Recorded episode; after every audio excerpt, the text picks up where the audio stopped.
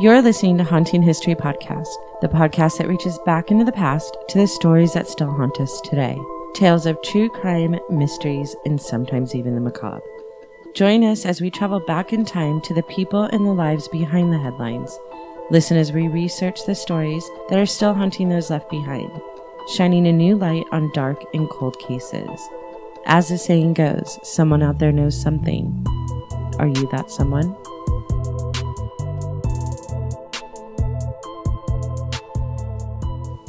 Welcome back to Haunting History Podcast. I'm your host, Kat. And I'm Haley. This week is episode four of our cold case series, Who Killed Carrie Patterson. If you haven't listened to the first three episodes, pause here and go listen. But to reiterate our topic, Carrie Patterson was a pretty and outgoing 15 year old. On June 26, 1980, she left her new home in Fullerton, California, and walked to a local ice cream parlor to meet some friends. Three of those friends, Danny, Michael, and Tony, left the ice cream parlor with Carrie, one of them, Danny, giving Carrie a ride on his handlebars to within a few blocks from her home. There, they have always maintained that they dropped her off and headed to their own homes. Carrie's family and friends never saw her again. Sometime between the time the boys said they left her and the few minutes it would have taken her to complete her journey home, Carrie disappeared. Six months later, her mom, Crystal, saw a smart article in the Orange County Register saying a female's partial remains had been found in Tonner Canyon in Brea, California. What had originally been a missing persons case quickly changed to a murder investigation, which over the years has turned into a cold case. The sheriff's department believes that someone out there knows what happened to Carrie that day 40 years ago. We hope by sharing her story, it will help to find that person or people and appeal to them to please come forward and tell what you know. It may even be a tiny tidbit of information, so small that you don't think it matters or that it's insignificant. But to the detectives over the last 40 years and her family, that tiny bit of information may lead to a break in this case and give his sister and her mom the closure they and every missing person's family deserves. The Fullerton PD, who was the original responding agency, believed Carrie was a runaway, regardless of what her mom was saying or what evidence there was. This sealed Carrie's fate.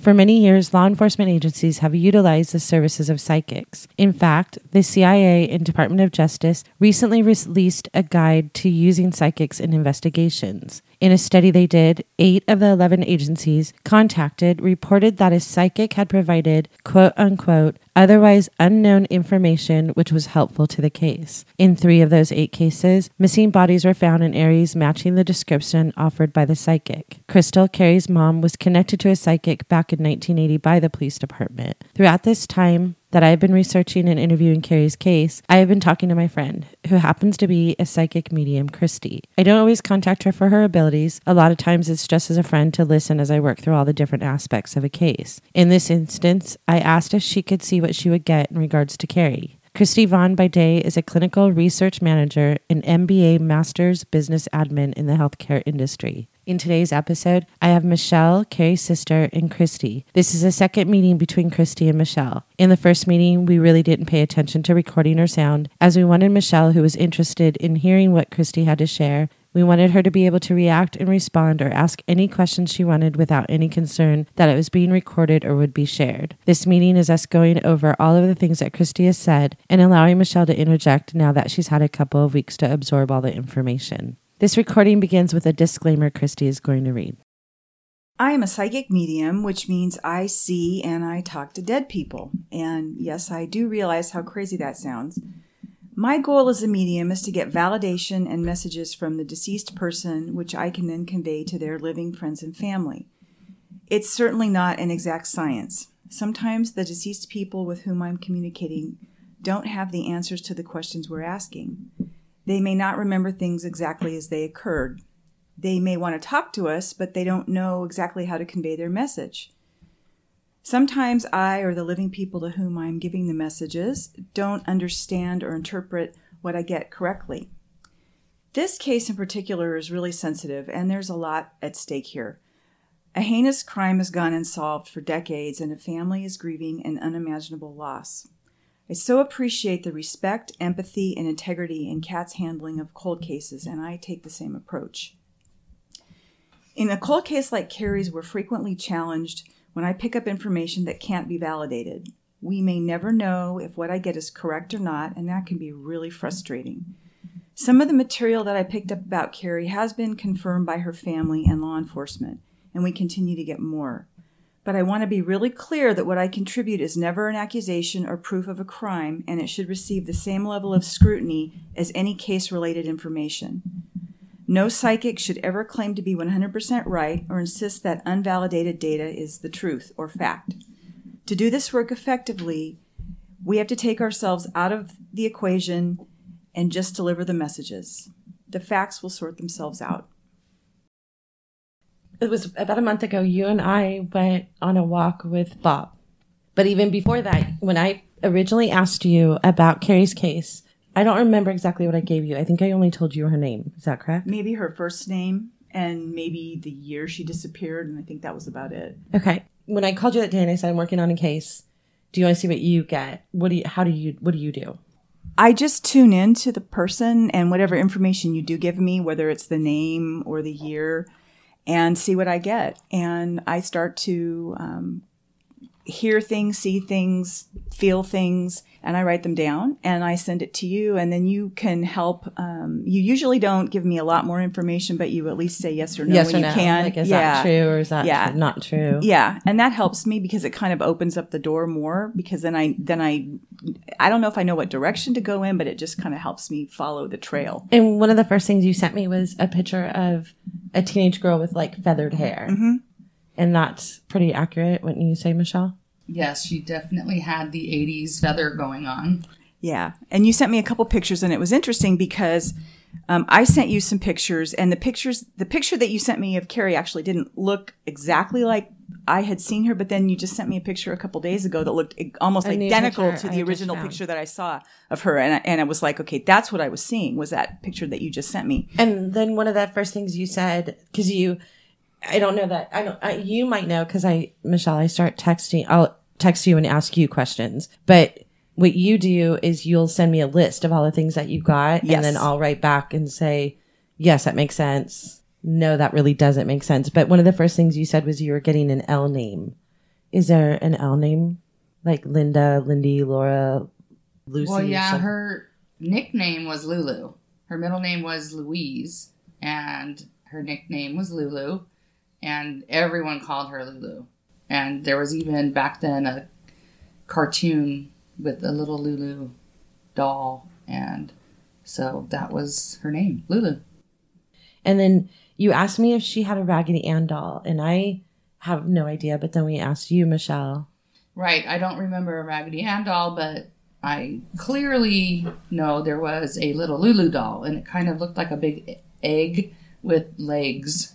So it was like a rag doll, not like a Raggedy Ann doll, but like a rag doll. It was had. definitely a rag doll. And I remember when my mom went to see a psychic way back when in 1980, she took the little Lulu doll She took the doll with her.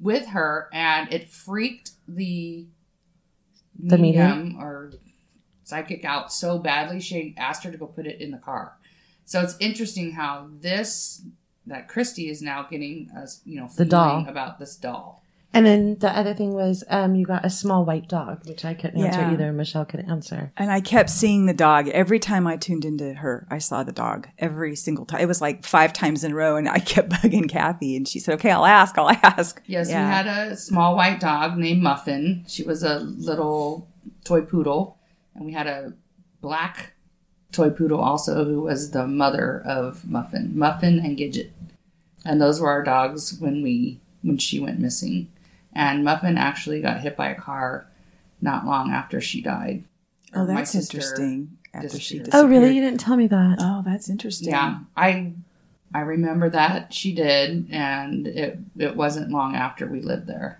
Oh, that's so weird. So, like, that is interesting. it's kind of interesting that you were getting a dog Yeah. all the time with her, and the dog died right after she did. Yeah, and mm-hmm. and Kathy even asked me, "Do you think the dog's associated with Carrie, or maybe with the person that took her, or the person that she was with?" Mm-hmm. And I said, "You know, I I couldn't get a feel for that, but the fact that the dog kept showing up with her made me think that she was attached to the dog, or the dog was attached to her, but somehow that they were together in that respect. That's And, really crazy. Yeah, that is interesting, actually. Um, one of the bigger things I found really interesting was um, you had kept talking about eucalyptus trees that you saw Yeah. rows of eucalyptus trees, and it didn't mean anything and i always just like kind of leave it whatever you say and wait for later and when we went on the walk with um, investigator bob the walk that carrie took that day to the ice cream parlor and back with the boys is on a eucalyptus lined street Yes. and that's not very common like that whole street is literally rows upon just a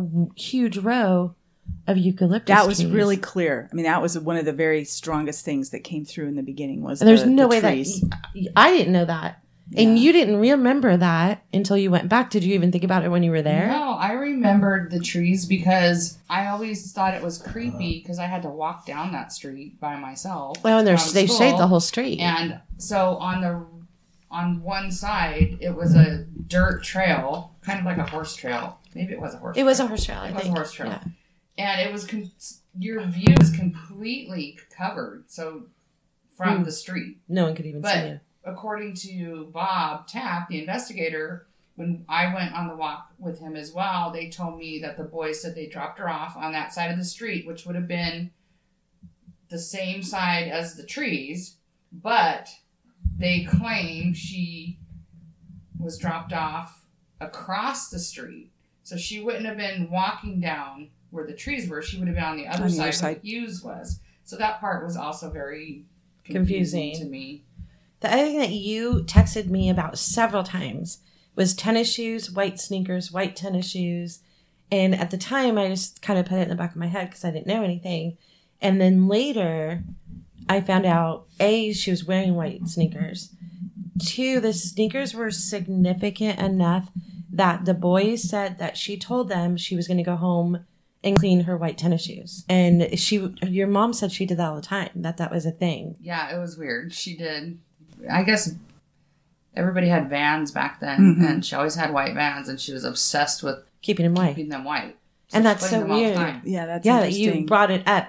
I Mhm. want to say you brought it up three or four times. Yeah, either I did. tennis shoes or I- white sneakers. I kept, and I think that when I get information, it's something that I don't know that it's necessarily important to solving the case per se, but it's something that is important to the person, the the person on the other side, or that was that was important to them around the time that they died. In this case, I just think that that was something that maybe it factored into her decision about how she ended up on the side of the road walking home that day. I don't know, but it. it And who knew kind of like the dog, it it kept a- coming back. yeah, it was a significant Yeah. thing in the case. The other thing is that you got stop sign near a corner or just a stop sign. And when you and I walked it, it's not a stop sign, it's a street That's light. a light. But then Bob told us that it was originally a stop sign where the boys dropped her off. Is that right? Correct. There was no light there back then. In fact, when Bob first told me about the street name, I couldn't even picture it in my head. I had no memory of this street even existing. And then when I walked it, I said, "Oh yes, this was here." It just wasn't a light at all. And then the other things you got that she was a slim build and she was really petite, right? Very. Um, looks her age or younger by like 2020 standards. Did she look young? I thought so. I did see one comment on Facebook one time that said, "This girl looks like a 30-year-old woman," and I went, "Huh?" What? I didn't. I just thought that was bizarre. She looks like a little girl, like in all the she- pictures I've seen. she seen. definitely did. I mean, the, I guess it was with that flowered Hawaiian shirt The. Hawaiian and shirt. I think because it's just so.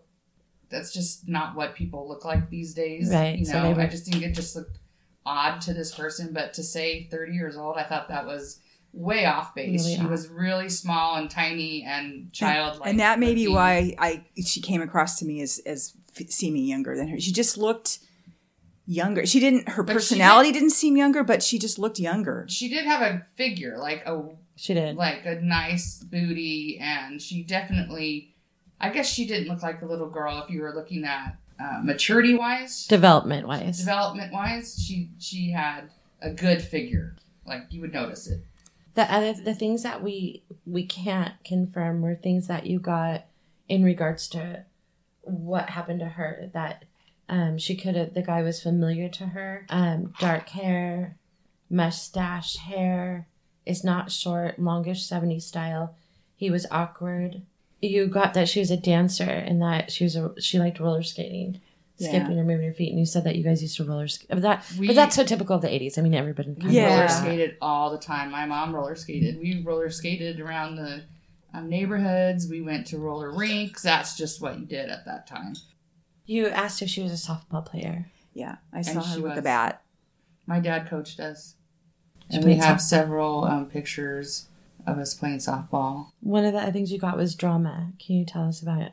There was that was why you moved was drama with other girls. Right. She, from what I remember, um, during her freshman year of high school at Cerritos High School, she just was not doing well there. Um, Cerritos at the time was diverse in that um, She's one of the only white girls that I would say maybe 50 50. But when she went to high school, she did have some problems with girls, you know, being jealous. And I, she was getting into fights, and she wasn't fighting. They were just being really mean to her. And she used to wear a lot of jewelry and necklaces. Back then, you had everybody had a charm necklace Yeah. these little charms on them. And I remember one time a girl like ripped it off her neck.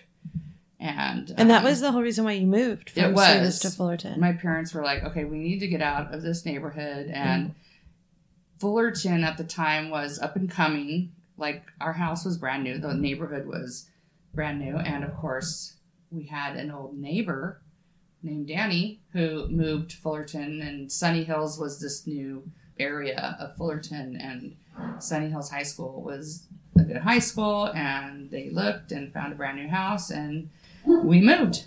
Now, another thing you had told us when Christy, um, when you met with Michelle before, that you felt that Carrie was hiding something, like she was telling you a secret, and you said that you thought it might be pot. Yeah, it it was like she was trying to tell me it's a small secret and I can't tell anybody. And I thought maybe she was smoking pot, which in 1980 for a 15 year old girl, you know, I'm I'm in that generation too. That would have been something that we would have wanted to hide from our parents. I don't know if that was it or not, but she, there was something. It was it was like in her 15 year old mind, she didn't want me to know or didn't want me to tell other people. It was something she was keeping a secret. You had also said that you felt that maybe um, Carrie had actually gotten in the car with someone that she knew, that she may have gone willingly with someone. Yeah, that was the kind of the impression. Um, I got that impression initially, and then when we did the walkthrough with um, the detective, I got the feeling that she may have recognized the car or the person, and then immediately realized that she had made a mistake somehow uh, quickly. But I don't know if it was somebody that maybe she didn't know and she felt comfortable with, but there was like an initial sense of either I know this person or I'm comfortable with this person, and then it kind of changed real quickly. Like, okay, this is not a good thing that that is happening here. Right. So- Like I did, you said that you kept hearing her say, "I made a mistake. I made. A I made a mistake, mistake, I made a right? mistake." And I don't know if that was her reaction in real time when she was like in the car with the person right away, or if that was kind of retrospectively, like looking Mhm. back on it, like remembering what happened. Like when I did that, it was a mistake. But right. I just she was so close to home. I think it'd be weird for her to like Choose to go with someone. jump in the car to be driven home because it was just way too close.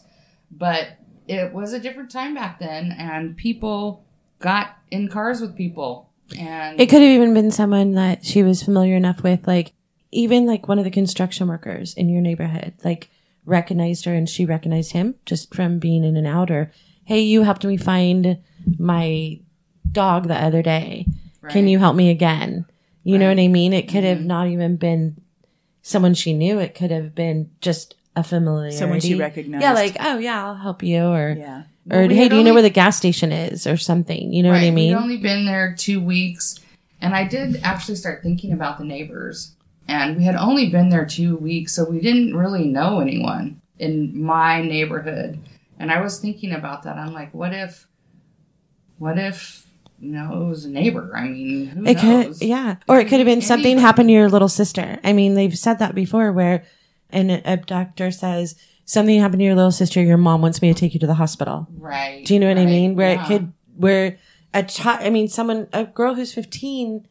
I mean, I feel like now we tell our kids constantly, like you have a password or a code word, or don't ever get in a stranger's car, or I don't care if the next door neighbor tells you to go with them, don't go with them. I don't feel like that was a big thing in the 80s. I don't think we told our kids that or drummed it into their heads like we do I don't now. think we did because, like, even at Halloween time and stuff, we were out in the neighborhood without parents and Running around. running around till 10 o'clock at night without supervision and and in hindsight it was a terrible idea considering with the amount of research that i've done there were so many murders in And abductions. the 80s and abductions and it was it's insane Right. but nobody knew because we didn't have any kind of social media so Chrissy, you had said when you were listening to the episode that with Michelle, this was be- before or after you met Michelle? After I met Michelle. So you were listening to episode two with Michelle and you said that you had an emotional reaction to it. What was that? I did. I was I was in the car and I was listening to it, and I'm not really a crier, um, but about 20 minutes into the episode, I just, I, I lost it. I got very emotional, very upset, and I kind of checked in with myself and said, "Okay, what's going on? Because this is this isn't me. This isn't mine." And I realized when I kind of stepped back a little bit, I think it was Carrie coming through, and and it was like she was saying, "They remembered me. They remembered me," and and it was a really emotional moment for her and kind of a, a healing moment for her as well because I think for people on the other side it's it's kind of like they they forget things or they're I don't really know. And I haven't had a super close connection with Carrie but it really felt like she heard for the first time in a different way that you guys were paying attention and, and listening. And I, and I realize you've been doing that all the time all along ever since the day she was gone but it was it was a different level for her and it really hit her in a different way. And and I felt her emotion and her feelings. Well that kind of makes me feel bad that she could know that we weren't really thinking and talking about it because it's true. It took me forever to deal with it. You had felt that Carrie wanted Michelle to release her guilt, and then that just created more guilt for you. it did. Yeah and and there's no reason to feel guilty because every grief is a very subjective thing. Everybody handles it differently and everybody handles traumatic events differently. And it's not i mean it's your journey it's your mom's journey and it's carrie's journey. And all of you are in a different place on it right now. And i mean your mom we talked about your mom as well and how it, it's affecting your mom.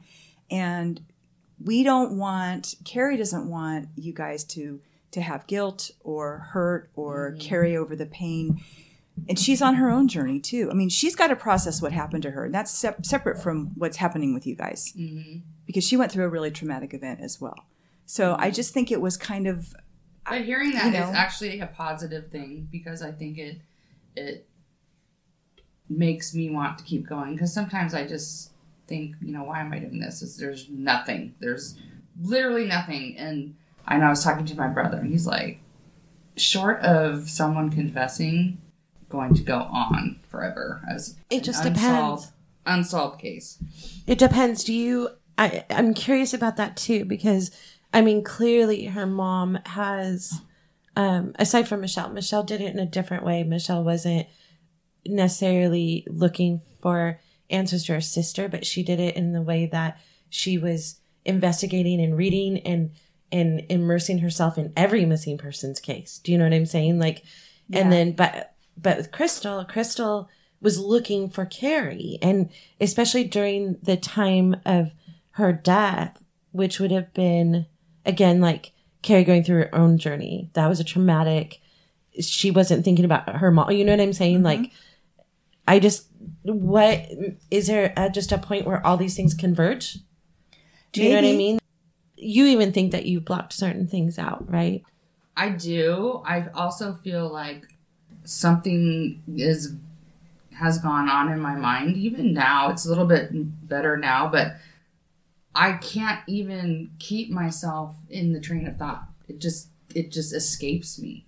Because it's probably because it's painful. Like Well, I I'm sure, yeah. And I never re- I never got any kind of therapy or anything for it. For My- it. one of my daughters now is a therapist, and she loves to therapize me. So and talk about my trauma and all of that, and you know, just never was dealt with. And um, but yeah, I had a really long, hard time just dealing with it, not dealing with it, even thinking about it. I mean, it was easier to think about another missing person's case Mhm. than it was to think about your own sisters. Mhm.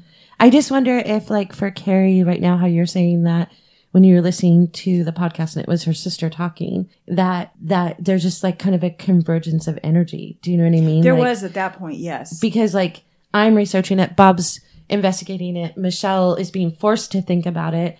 Her mom is having to answer questions. You're trying to reach out to her. Like all these things, like there's been articles written about her. They've Right, always been investigating her. You know what I mean? this is the but is most this the- action this has ever had. So Like- I'm glad she's feeling that. Yeah, Yeah. like it's a convergence. Do you know what I mean? Because Yeah. like I'm even talking to Keith Sharon, who I hope to have on the show, but we just haven't been able to connect yet. He, like, it feels like, is that does that happen? Is I guess that's my question. It could, and it, it goes the back convergence to yeah, of all of could. this energy all at one time. It could, and I think the energy is starting to connect, and and I mean, there's some momentum gathering. I think, and maybe that's the best word for it. And I I hope that Carrie will help us and continue to help us and point us and and you know I think if we all listen to you know I mean there's there's facts and there's um, investigations and there's you know things that need to happen in terms of confirming and validating facts. But I also think that we all need to listen to our gut and our intuition and follow that too because I think we, we are getting connections and, and hearing uh, hearing things and feeling things and pulling all that together. And I think it is impacting what's happening to Carrie too. and you had a specific message for Michelle from Carrie.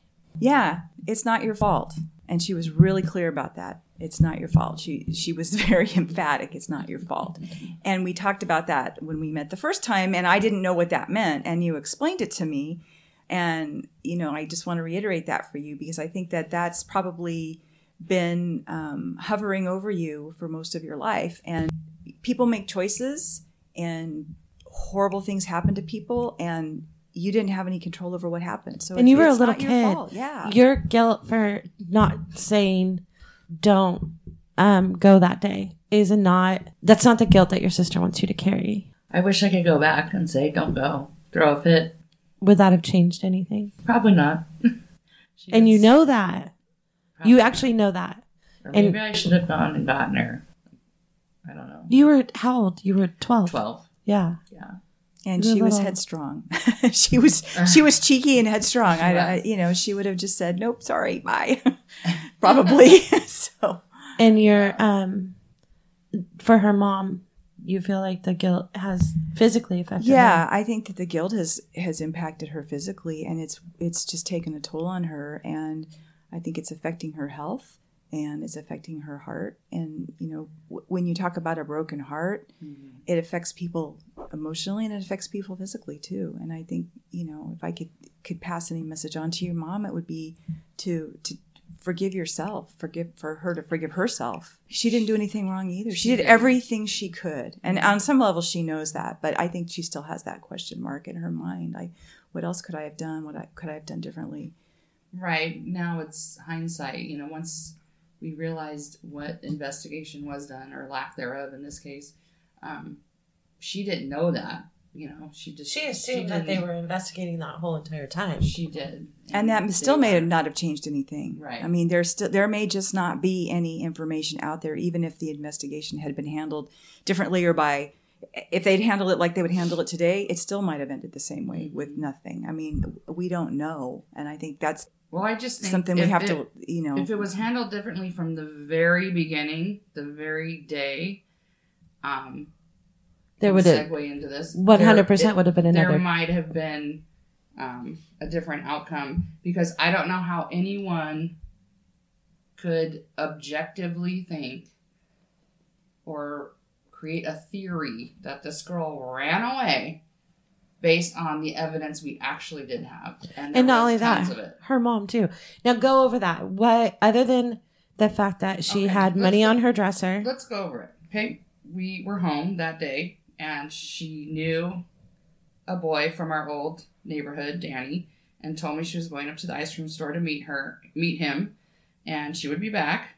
And she had her suitcase packed to go to The mountains. the mountains with her friend. Um, and she had money on the counter for the same reason. And she told the boys who reported to the police that she was going home to wash her shoes. So if you take all of that together, how could you possibly create a theory that this girl ran away? Right. I don't care if you went and asked someone their opinion. Hey, is this the kind of girl that might run away? Well, she Well, had never run away before. Is it- so Isn't it a possibility with every fifteen year old? Do you know what I'm saying? sure. Like and I think that's kind of how the question was asked. I mean, or responded to. Like they were like, "Well, any 15-year-old girl might run away." Like that's a stupid question. Did she run away? No. No, Do you know she what I'm saying? never run away before. I have no memory of ever having any problems. I don't even remember her being upset with moving. Um, I had recently heard that that she may have been upset with the move, and I even talked to our friends Monique and Antonia that were our neighbors, and we were best friends, and they don't have any recollection of that either. Of her was- being sad about this was having a to move. brand new, awesome house, and it wasn't that far from our old neighborhood. And I have zero memory of her being upset from the move, and I don't Well- think my mom does either. in starting schools, it's not. She wasn't an awkward little girl. She was a very pretty, outgoing little girl. So starting at a new school would have been exciting, not scary. Right, and she didn't like the old school anyway. She was getting her ass kicked. Right. So why would she want to stay there anyway? yeah. You know, and she had friends from the old neighborhood and the new neighborhood. So like you know, she had everything going for her. So there was just no reason why. And what's interesting also is you had put up a piece of paper on I don't know where you got it. There with there was it was in her handwriting and it was a bunch of names. It was your mom. It was phone from your mom. Oh, that yeah. was from my mom. yeah. Well, what was interesting on that piece of paper there was Danny's name, there Michael. was Troy's name, Michael. and Michael. And I didn't even know Troy and Michael existed until Bob got involved in this case. Um, but does that mean she had to have known them before that day if those right. Phone numbers were on this piece of paper? Yeah. Because I thought that she met them that day. and Oh, you because they were did. Danny's friends. Yes, and it wasn't until I saw that that piece of paper I thought I went, wait a minute, wait a minute, wait a minute. Yeah. she, She, knows clearly. these guys. Yeah. So she knew all of them. uh huh. I had no idea. Oh, that's so crazy. No idea. I didn't know them. And have you tried to get the file from the Fullerton Police Department I to did. determine I- what their thoughts were? I called and I ordered it, and they said, "Okay, we'll call you um, when it when I have it." And I never heard back. You know, I'm still trying to get a hold of that, right? Or at least ask them to I'm go over. If I could subpoena it.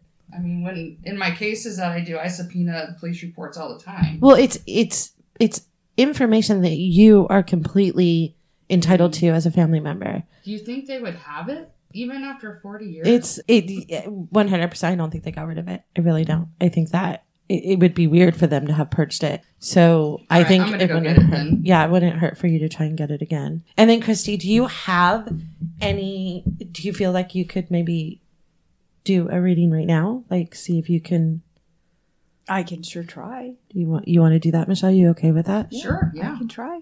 All right. because I'm telling you, I've had a lot of feelings lately. Michelle is all of a suddenly having feelings. I was just texting me. I, I, I never, never occurred to me that you had not seen that picture. What had happened is I had emailed a picture to Michelle of um, Carrie that I found online, and that woke a just a shit ton of emotions in you. And I didn't. did. When I sent it, I was just like, "Oh, she looks so pretty." And I, I think because that's how I remember her, and that's exactly what she looked like. And that one picture that was always used in the, um, With the Hawaiian shirt in the paper, yeah, and I the- just that just really didn't capture her essence, and really didn't look like her. I mean, obviously it was her, but the picture you sent me, it was like, okay, that's my sister. and that's a picture that will like- be on our episode webpage this yeah, week. I'll that's use that. how I remember her. And yeah, I just I was Would- drinking wine, and so I was crying. Which one? Which one did she remember? The one I just sent you the other day. the- Yeah, that's exactly how I saw her too. When I when I first tuned into her, she looked much more like that than she did in the, the picture with the Hawaiian So shirt. was Yeah. that a yearbook picture? Yeah. It was from So- Cerritos High School. So that had to have been. She only was. She only made it to one year. that was one school. year before. That was exactly probably So that photo. to been seventy nine, then not eighty. that picture Yeah. would have been yeah 1979. It would have been most likely um, August of 1979. So That makes sense. yeah, it would have not been a full year. That picture was not a full year old. It was, year old. It was probably like nine or ten months old. And I think then probably that Hawaiian. That was probably seventh grade or something. That was definitely older. That was. I remember that picture prominently displayed in my house. Um, so I always thought that was the last picture she had. That Yeah. could have been. I don't know. I would did the that one you sent me looked like her. That made me remember her clear. clear. Yeah. Are you getting anything? yeah. Um, did she know anybody who was in a band, a drummer? in a band? I do not. Okay. I just saw, and I actually see her playing the drums. So I, I don't know what that means, and I don't know why I'm seeing her playing the drums, but that's what I see. I don't know why I'm thinking that I should be remembering that. Like But maybe I someone had a drum set, don't. like a cousin or something. It's really weird. I, I don't I can't unequivocally say no. Like there's something there in my Okay. Why? Well, I, you know what? I don't want to dwell on it. If it if it's supposed to come out, it'll we'll figure it Mhm, out. mhm. The other thing I see her doing is rocking a baby. And that's the second time you've done that. And I don't know if it's because she's around you when with your babies or if she's around the baby sister that we talked about. Oh, if she's Oh, that was around the baby sister thing, that we too. talked Did we talk about that in another episode that your parents adopted a baby girl after a, what like yes, a it was year after? in December of eighty one. We did talk about that. we did because you one I of the things you brought up Yeah, I wrote down baby sister in my but notes and she came after Carrie was, gone. dead. So But the Um, fact that she's referencing baby sister means that she was she she still could have been around to to observe that. But I or I don't know if if it meant that she was pregnant and she was rocking and that was what the reference is. I don't know. it certainly is possible. I know she was sexually active at that time. I mean, life. she could have been pregnant, and that may be the small secret she was talking about. It- I don't know. it could be. I. I just see her doing that, and I don't. I don't know what that means. it certainly is a possibility. yeah, it could be that. That could be, and if that's the case, somebody may know that. Somebody, uh, one of her friends may know that, or the boy that she was involved with, or the man that she was involved with may know that.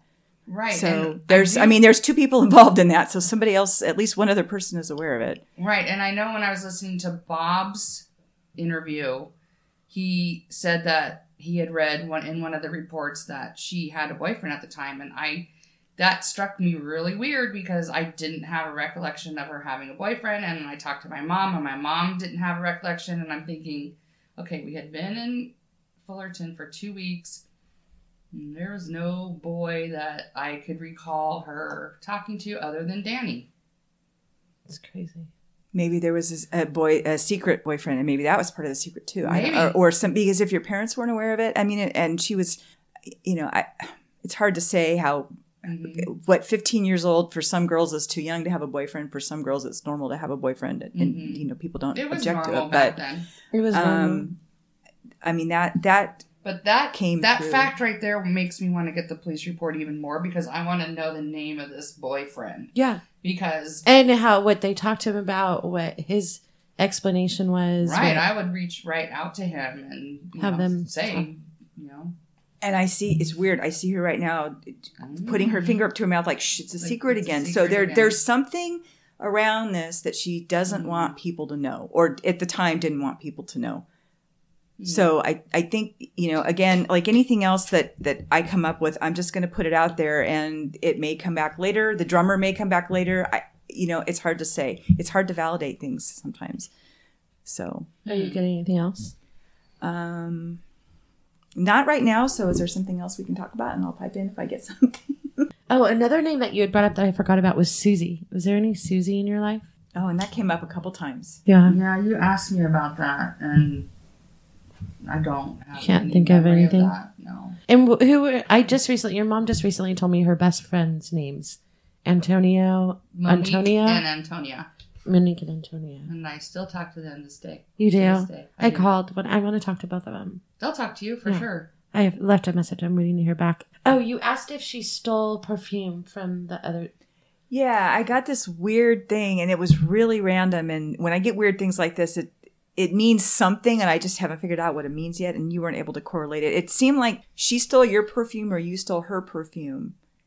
And- I probably stole her. And I, perfume, I 'cause it was just kind of a have any. random thing. It was, she was 15. yeah. Okay, so kinda this weird. is um the part that might be a little hard to listen to. Are you okay with going into things that might be more graphic? Yes. Yeah. Okay. One of the things that you had gotten was that she was rocking herself back and back and forth. That there, um, she wasn't able to speak. That there was blood bubbling up on her lip. But do you get anything more about that? Um, it it felt like there was trauma or injury to her throat or her mouth. Um, I don't know if there was any kind of suffocation or strangulation that happened, but it was very, it was like it was hard for her to talk. It was hard for her to breathe. And it was very upsetting to her and traumatic to her. It's, again, it's something that because of the way her remains were found, we, we really don't, only the person that did this to her knows what happened to her.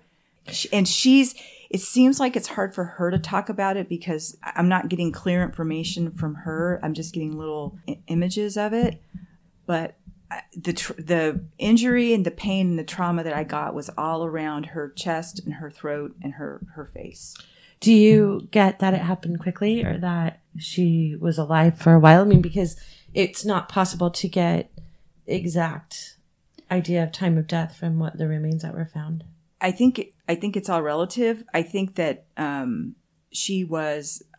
I just have to say she suffered for a while, but I don't know what a while means. It could be minutes, hours. it could or be minutes days. hours or days i i don't think it was days but or or months that she was suffering i mean she may have been alive for a while weeks days months i don't know but she wasn't suffering for a really long time at least not that's not what's coming through from her it's just this this sense of panic and discomfort and trauma and uh, like horrified like oh my god this is happening to me you know That she figured it out. That she was. yeah, she knew, and that's why I think when we when we did the walk with the detective, and and I got so upset, we got to a certain point, and I was so upset because I think I was physically feeling what she was remembering, and and her reaction to that. This is where it all started, right here when I got in the car here. That's Yeah. where I made my mistake. That was That's where I made the mistake. Yeah, and that that just really um, it was kind of like this flood of memories for her. Do you have any questions for her, Michelle? So I'm, many. I'm sorry. I know this is hard so to hear. many. I Um, know this is difficult. So this is all very intriguing to me because this is my first experience with the medium. Well, actually my second, but first with first experience. You're right with regards to anything, and it's fascinating to me, and I totally am a believer. Um, but why can't you just ask her what happened to her so we can know? Oh, if it was only so easy. People like our detective wouldn't have any work to do if that was the case. Um, I think it, my take on it is because people who've been through a really traumatic event, and this is, this is living people or people who've passed over, it's hard for them to remember. And honestly, Michelle can attest to that. Yeah, it, yeah. I mean, it's really difficult to remember. We block things out. We, um, it's almost like being psychotic. And I don't, I don't get the sense that she's stuck, like, like stuck and hasn't been able to cross over. But I think the memories are fuzzy for her because it's really hard for her to remember. She doesn't want to remember because it's mm-hmm. painful. It's like anything else. I mean, we step, we shy away from pain. We mm-hmm. don't, we don't want to go towards pain. We want to go away from pain. Mm-hmm. And I think it's very traumatic and painful for her to remember. And the other thing is, we, she may not know who it was she may have recognized the person or or felt comfortable but she may not have known who it was Wait, Is there anyone that would make it easier for you? Like, like when you're asking me questions and I can say yes or no. Like talking to Michelle, does it make it the picture clearer for you? Like I don't. I picture it like a television screen. Like you're seeing a television screen in your head. Is that an accurate? the information comes to me in all different ways sometimes it's like a visual sometimes i see words sometimes i hear things sometimes i feel things Do you- I smell things Would certain people make that easier for you? Like, would some people make that like vision more vivid for you? Like how talking to Michelle or talking to her mom. it can it dep- i think it depends on the connection that the person on the other side has with the person i'm talking to So there The- are there- people it's that the can energy. make it easier for you. yeah the, it's the energy the love the relationship I feel kind of stupid thinking that there was this investigation going on for 40 years when there wasn't. Um, I guess I'm naive. I never really was into criminal law or anything like that um, in my practice other than um, misdemeanors. So you just assumed it was like an ongoing. Right, I did, and it really it just wasn't, and it pisses me off that my mom in the beginning she would get messages from the police and say, "Oh, has your daughter come home?" and just super insensitive and ridiculous. And like I said, we already went over the evidence. Yeah, there wasn't any evidence of foul play, but there was a lot of evidence that would lead anyone with a friggin' brain that she didn't run away. Right. They should have immediately um, started a criminal investigation. Yeah, and they they've changed those laws now. Yes. That doesn't happen anymore. There's Amber Alerts. There's Yes. any child abduction has to be investigated thoroughly from the minute it's reported. And did you know that one of the statistics is that it takes approximately two hours to get the information from a parent when a child goes missing because the parent is so, I guess, like panicked. You're panicked and distraught. The police to get all the information they need takes two hours. And those are two hours that are ticking. It's a ticking time bomb whenever a child goes missing. Mm-hmm. And a lot of them are runaways. A lot of them are abductions by family members.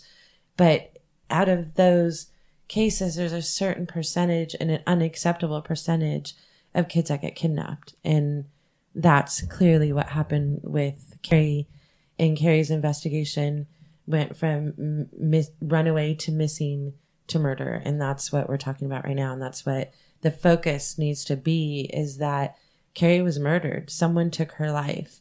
And if anybody has information, knows anything, regardless of how teeny tiny it is, there's information that the police have been collecting over the years that anybody's teeny tiny bit of information might match something else and completely blow this case up where it can be determined, it can be figured out. It's not just going to be a confession, it could be coming from a multitude of places, and we just don't know what that is yet. Mm-hmm. People don't know what they know either. They don't know what they know. They just know that they think that their information isn't relevant or important, and you just don't hesitate. Just call, just email us, call Bob, say something. And if you were one of the last people to see her, please continue to be helpful and and don't be afraid to Repeat your story over and over your again. Story. If you don't have anything to hide and nobody is even suspecting you, why would you not try to help and or to call me and talk to me and And that really goes with any case, not just Carrie's Right. case. I'm very easily accessible, and I just don't understand why some people involved in this won't talk. Um, that's super bizarre to me, but I guess It is what there's it a is. reason. Well, and that's the thing they know. Just like when you're listening to the podcast, 'cause I know you listen to every episode, you know the whole story. I do. So like it's repetitive to you and you can pinpoint little things. Do you know what I'm saying? Where I don't think people realize that even if they're telling their story for the hundredth time or the thousandth time, that there's a need for it. Do you know what I'm saying? Like with every missing persons case, I think Mhm. that and I didn't know the whole story. I learned a lot about this story throughout the years. it wasn't And- all available at Well, all I was the 12, so nobody really included me in their right. their discussions about it. Um, it wasn't until I got older and I got more curious, and you know, I actually wrote an article about not necessarily her case, but when I was in law school, and it was published, and it was about older kids that go missing and how the investigation policies are completely different, and you know, when does the red flag turn yellow, type thing, and it goes deep into the history of kidnapping and um, I learned a lot back then. But anyway, on with respect to this case, it wasn't until I started getting more and more information by reading things and reports and such that I was very enlightened. And um, like, for instance, I had no idea there were three boys with her. I always thought there was just one. Yeah. And um, You told me that. You told me that you just recently learned that mhm. in the last year, like since the article came out by Keith Sharon in the Orange County I Register. that was just one, and I thought three boys and one girl, and but apparently all their stories were consistent on what they did that day and where she was allegedly dropped off. So, but that eats away at you. You want to talk to it them does. yourself. I want to ask. I want to ask for, and I also want to ask when they met her because, like I said, their names appeared in her own handwriting on a piece of paper in her room. So she knew them from before. So, yeah, you want to know where? those things. And yeah. I know Michael was from the let's see, I think he went to Buena Park High School. That's what I found So him in Buena Park Where High the School, hell? Why was he in Fullerton? Yeah, that's I interesting. have, those are just little questions that I have, yeah, and I'm not accusing anyone. I'm just want to know some answers. I don't How did you know my sister? I don't think that's a you know a really scary hard one to answer. Yeah. you know. Well, and I think that a lot of people who don't, and and I feel blessed that I've never had anyone go missing or anything even remotely close to it. And I don't think that the rest of the world, that the people that are blessed like I am, can even possibly understand your desire to just face someone, to understand someone. It's the same reason why people do victim impact statements. It's the same reason why people will go visit. If you go to the CDCR website, the Department of um, Corrections and Rehabilitation, there's actually a link to meet with someone who committed a crime against you, because I think it's it's human nature to have a connection with a person that last was with your sister. Like I don't think it's that unreasonable or that strange. I think I understand their viewpoint of not wanting to because they didn't ask to be the last person to see your sister if they didn't mm-hmm. commit a crime or anything. Do you know what I'm saying? Mm-hmm. They are not asking to be in that position. But I understand your position of feeling that's a rock unturned. That's a leaf that you didn't. Another big fact that I didn't know was apparently Carrie told Danny when she got to the ice cream parlor that Someone was following was her. following her. And I why did- was that not and followed that's a huge Yeah. fact, and I never knew that. It's not in any of my writings that I've done. So that's something that is something that and still if hasn't been discussed. true, why wouldn't you take her home if some creep was following her? Yeah. You know? Yeah. It just They were doesn't kids too, make though. any sense. Yeah.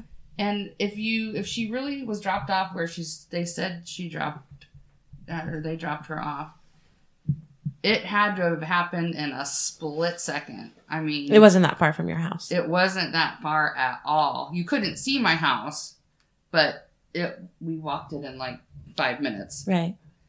So if someone was Was it someone who followed her there and was following her home and saw was the she- boys take yeah, off? Were they lying in wait, like waiting for her to be dropped off? I mean that that kind of takes the case into a different direction than some random guy driving up the street Right. going, "Oh, look at there's a cute girl. I'm gonna pull over and kidnap her and kill her." Um, you know what I mean? That's just and again, does that a huge fact for the police if the if Danny told the police that that night? yeah. And did he tell the police that that night? with all those facts, why would you even even think about a runaway theory? Right. Why? They didn't. Right. It wasn't serious. Come on. It wasn't. They just didn't do anything. Do you have anything to add? Do you think that the creep that was following her was the abductor? Are you getting anything like that? It could have been. I got a real clear image of a man in a car at you know at that spot where she Mhm. was, and um, he did come across as creepy. So your your description is not that far off. But I and I, I mean I could I, I gave a description of what he looked like, but I don't know the connection past that. And Chrissy, you're going to continue to see what you get Absolutely. for like ever. Yeah. I mean, oh yeah, yeah. And, and as I get more validation, it helps. It it just helps me confirm and and kind of like I said, it kind of opens the door. When something is correct, it's like okay, we got that right, and then we kind of can maybe move up another level. And I also think it helps me connect with Carrie better too. And if that her, would be a she- question I would have for Danny is okay, so what did she say about this creep that was following her? Was it somebody in a car? yeah, Was it somebody on foot? did Was they have a somebody on their conversation about bike? it? Were they worried about her? Is that why they took her home?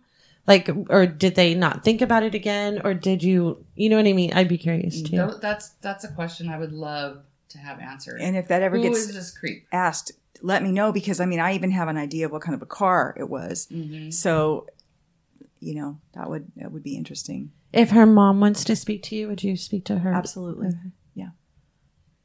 Do you have anything else for Christy? I could be here for hours. But you know that you can text her Yeah. anytime. We have Yeah. a text thread going, so you can text her anytime. But there's nothing specific you have right now. I just would be really interested in just continuing to receive your texts with any information that comes to you because something's going to click, hopefully, someday. But I think maybe we should focus on this creep that was supposedly following her and get some information on that. What kind of creep? Young creep? Old creep? Creep in a in a car, walking. bike. That's something I'll. I'm gonna go get the police report and I'll look look it up. But Yeah. Well, I think you getting the police report too will help with your own finality of it too is that you you need to complete the circle for yourself. Mm-hmm. You need to have all the information that you. But that's need. a question that both Danny and Mike could answer Yeah. for me. One of them might be able to, yeah, if they choose to speak to you or speak to me. If you have any information regarding the disappearance and murder of Carrie Patterson, regardless of how small you think it is, please call investigator Bob Taft at the Orange County Sheriff's Department at 714 647 7045, or you can contact OC Crime Stoppers anonymously at 855 847 6227.